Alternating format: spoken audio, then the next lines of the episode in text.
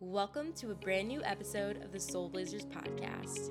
Co hosts Amanda Ware, our Christmas queen and founder of Hello Holidays, and Dr. Kara Osborne, our multi venture guru, are ready to sit down and share their stories, insights, and wisdom to inspire aspiring trailblazers like you who are gearing up to start your own business, seeking personal growth, or looking for that spark to set your soul ablaze.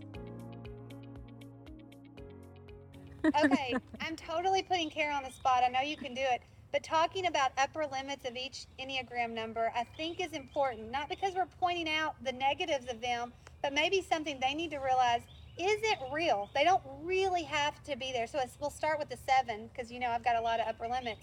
That I, I can stick to a schedule. I can stick to something. I can, maybe it's not my first, it doesn't, my body is not wired that way, but I, my, I can behave that way. I can put myself into action and do those things. I've done it before and I can do it again in a different genre. Yeah, for sevens, the upper limit tends to be the belief that I can't do hard things. Hard things are not for me. Fun things are for me, hard things are not for me.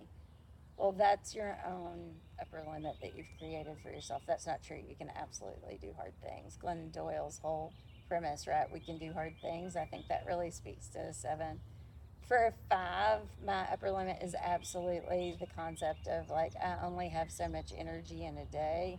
That isn't true. And my way of getting past that has been teaching myself to like rest, don't quit, take a break. You know, batteries can be charged in the middle of the day. I don't have to like wake up with full battery, run it all down all day, and then crash and get up and do it again the next day. I can actually take breaks through the day. So that's sevens and fives.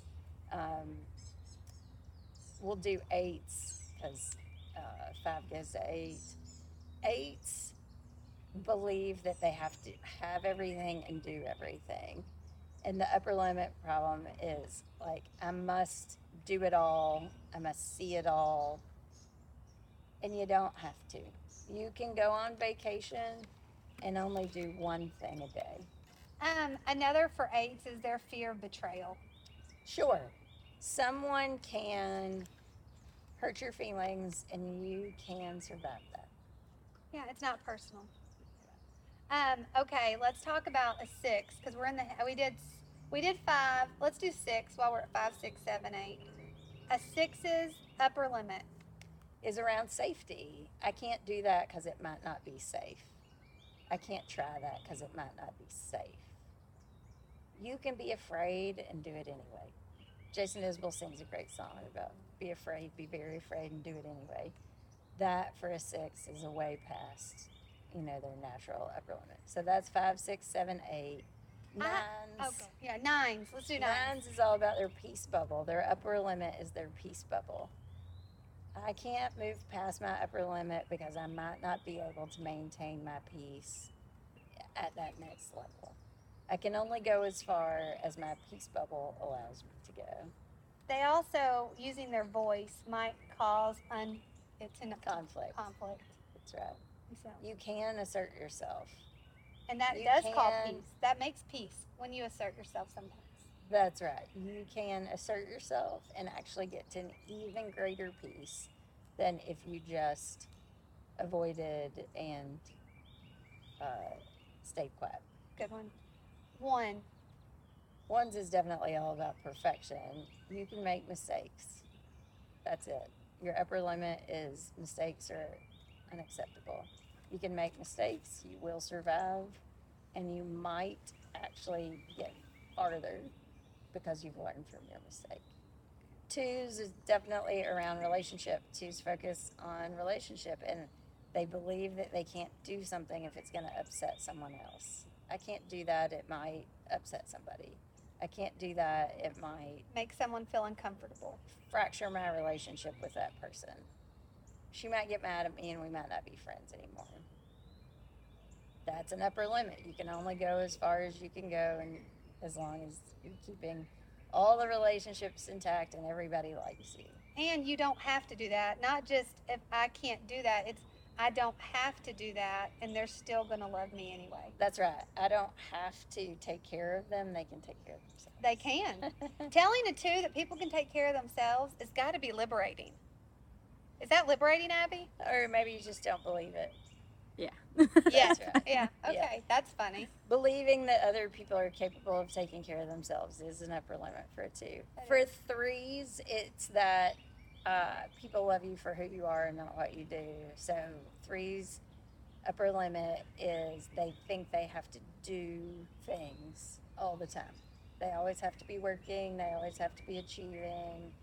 Do do do. Check boxes. Check boxes. You don't have to do anything. You can just be. You can be a human being instead of a human doing. And the fourth. Fours, you don't have to feel, everybody doesn't have to feel every feeling with complete intensity to be authentic. It is not fake to let feelings pass without uh, comment. To have a feeling and not express it, or for someone else to have a feeling and not, you know, get into it is not fake.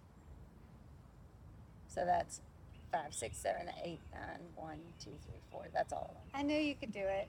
Yeah, that's good. That's good. Upper limits for all the Enneagrams is important to know that you don't have to believe that way. That's so good. For, it's so liberating. It's liberating. They're just the sort of core fears and beliefs, right? And understanding the Enneagram is all about getting past those upper limits, getting past our default personality, and getting to a place of seeing the ways that we all interact and cope, and seeing that all of those strategies are available to us in any given moment.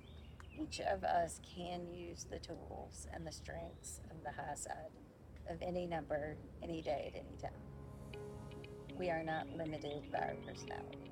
We got a huge toolbox. Thank you so much for listening to another episode of the Soul Blazers podcast. Kara and Amanda, your soul blazing big sisters, are just laying the foundation for all of the amazing things to come.